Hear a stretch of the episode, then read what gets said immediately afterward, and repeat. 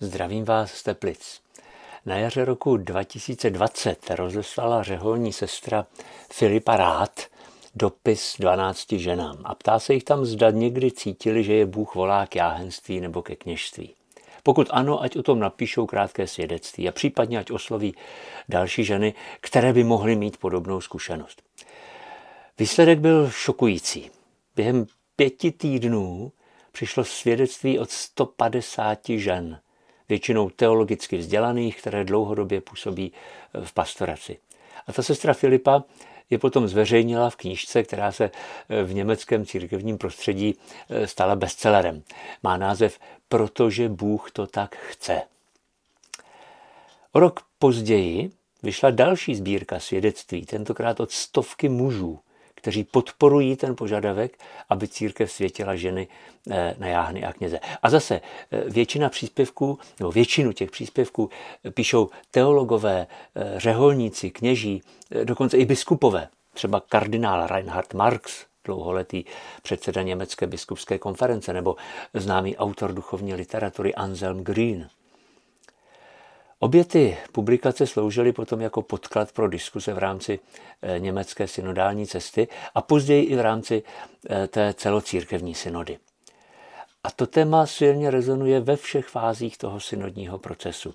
Eh, třeba v naší národní syntéze tam je napsáno, že v návaznosti na měnící se roli ženy ve společnosti a na objevování jejich specifických charizmat je třeba objevit autentickou podobu služby ženy v církvi. Nechybí ani hlasy, že zapojení ženy do života církve má mít i služebně svátostnou podobu. Netýká se jen udělování laických služeb, zaznívají i požadavky na diskuzi o možnosti jáhenského a kněžského svěcení žen. Tak je to teda v té naší synodní syntéze. Ti, kdo jsou zásadně proti tomu, často připomínají vyjádření papeže Jana Pavla II.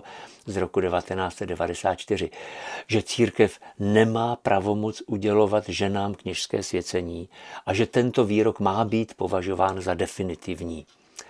Eh, teologové moc eh, neuznávají, že by tohle to spadalo přímo do eh, papežské neomylnosti, protože to nebylo vyhlášeno jako závazné dogma a navíc ten vývoj se prostě nedá zastavit. Po 30 letech od tohohle vyjádření se právě na toto téma rozvíjí tak živá diskuze, jakou dějiny církve nepamatují.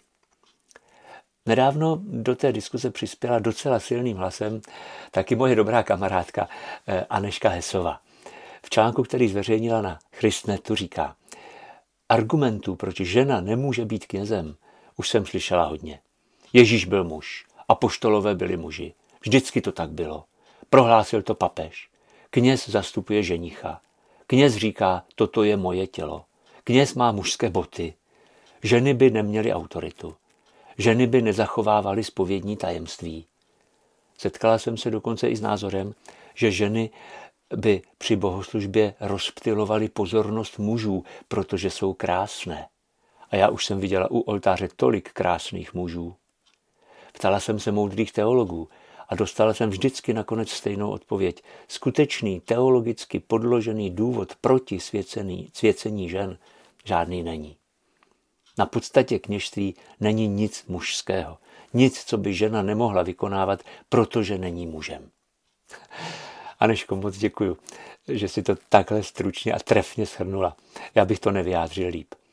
A jestli někdo máte zájem o důkladné odborné zpracování, tak si přečtěte knížku s názvem Vysvěcená, kterou loni vydala starokatolická církev u nás. Tam se třeba dozvíte, že Ježíšův vztah k ženám byl na svou dobu mimořádně pozitivní a že svým jednáním dokonce ukazoval jasný nesouhlas s, těmi, s tou patriarchální kulturou své doby. A souhrná zpráva synody, ta z toho loňského podzimu, Dokonce říká, že Ježíš považoval ženy za rovnocené účastníky dialogu. Hovořil s nimi o božím království a přijímal je mezi své učedníky. To platilo i v prvotní církvi, kde se za apoštoly považovalo nejenom těch dvanáct, které vyvolil Ježíš, ale i další, kteří aktivně šířili evangelium, včetně žen. Třeba v listě Římanům Pavel pozdravuje manželský pár Andronika z Junií, významné mezi apoštoly. A v listě Galatianům píše tu známou větu, že v církvi už není žid anebo řek, už není otrok anebo člověk svobodný, už není muž anebo žena. Všichni jste jeden v Kristu Ježíši. Takže až vlastně v pozdějších generacích se církev přizpůsobila tomu tehdejšímu mainstreamu a odmítla přijímat ženy do těch mocenských i svátostných pozic. Jenže dnes je samozřejmě situace jiná. Dnes považujeme za požadavek spravedlnosti, eh, aby ženy měly ve všech společenských institucích stejná práva a stejné možnosti jako muži. Dokonce i církev ve své sociální nauce to takhle požaduje. Ale proč potom ona sama to ve svých vlastních strukturách odmítá? Dokument starokatolické církve z roku 2017 říká, že praxi nesvěcení žen je třeba nahlížet jako následek patriarchální a androcentrické kultury starého světa, ve kterém našla svůj výraz i biblická tradice a ve které byly ženy považovány v zásadě za podřízené mužům a tím pádem nespůsobilé pro vedoucí úkoly. Tyto argumenty předpokládají obraz ženy, který v současnosti křesťanská antropologie už nezastává. Papež František napsal, že jsme si během přípravy a průběhu synody uvědomili, že jsme hlasu žen v církvi dostatečně nenaslouchali a že se od nich církev má stále co učit. Musíme si naslouchat navzájem, abychom zbavili církev jejího patriarchálního rázu. Tak to je slovo papeže. Když se vrátím k té knížce, o které jsem mluvil na začátku, ta svědectví německých žen jsou někdy hodně, hodně silná, hodně osobní. Jedna řeholnice, která vede exercici a duchovně doprovází mnoho lidí, říká, jak je pro ní těžké, že s nimi nemůže slavit svátost smíření. Musí je poslat ke knězi, který je pro ně úplně cizím člověkem a ke kterému třeba ani nemají důvěru. Nebo když ty sestry chtějí ve své komunitě slavit Eucharistii, tak jsou zase odkázány na kněze. A přitom věří, že některé z nich mají povolání ke kněžství že by mohli tu Eucharistii slavit sami v tom svém společenství, ale církev se tím vůbec nechce zabývat. Ta řeholnice se tam nakonec ptá, co všechno ještě musí Duch Svatý udělat, abychom jeho působení konečně vzali vážně. Abychom uvěřili, že vane tam, kam on sám chce, i tam, kde to zatím považujeme za nemožné. Nebo jiný příběh laická pastorační asistentka.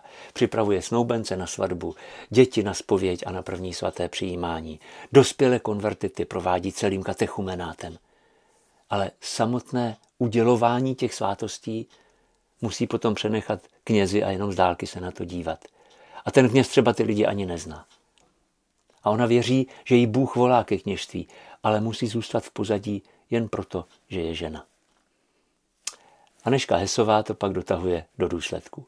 Pokud chápeme kněžství jako povolání a přitom bezdůvodně bráníme ženám, aby na to boží volání odpovídali, máme před sebou možná hluboký a zatím nepojmenovaný strukturální hřích.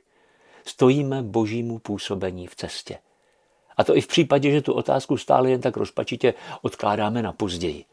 Co když dobrý Bůh už celá desetiletí či staletí povolává ženy ke kněžské službě zatímco církevní autority to rozvážně ignorují.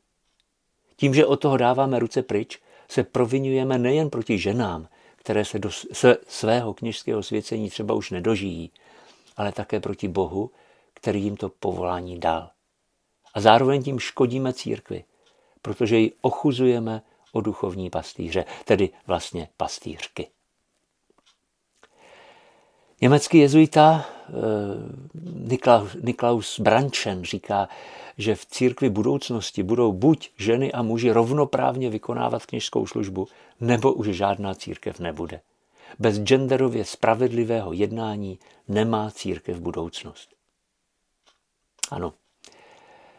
Jenže těžko si můžeme představit to všechno tak, že Najednou by ty muže, kteří osaměle žijí na farách a opravují chátrající kostely, že by je najednou jednoduše nahradili ženy.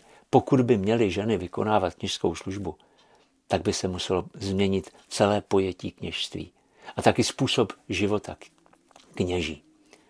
A to je další eh, velké téma, k tomu se ještě vrátím příští středu. Hezký večer.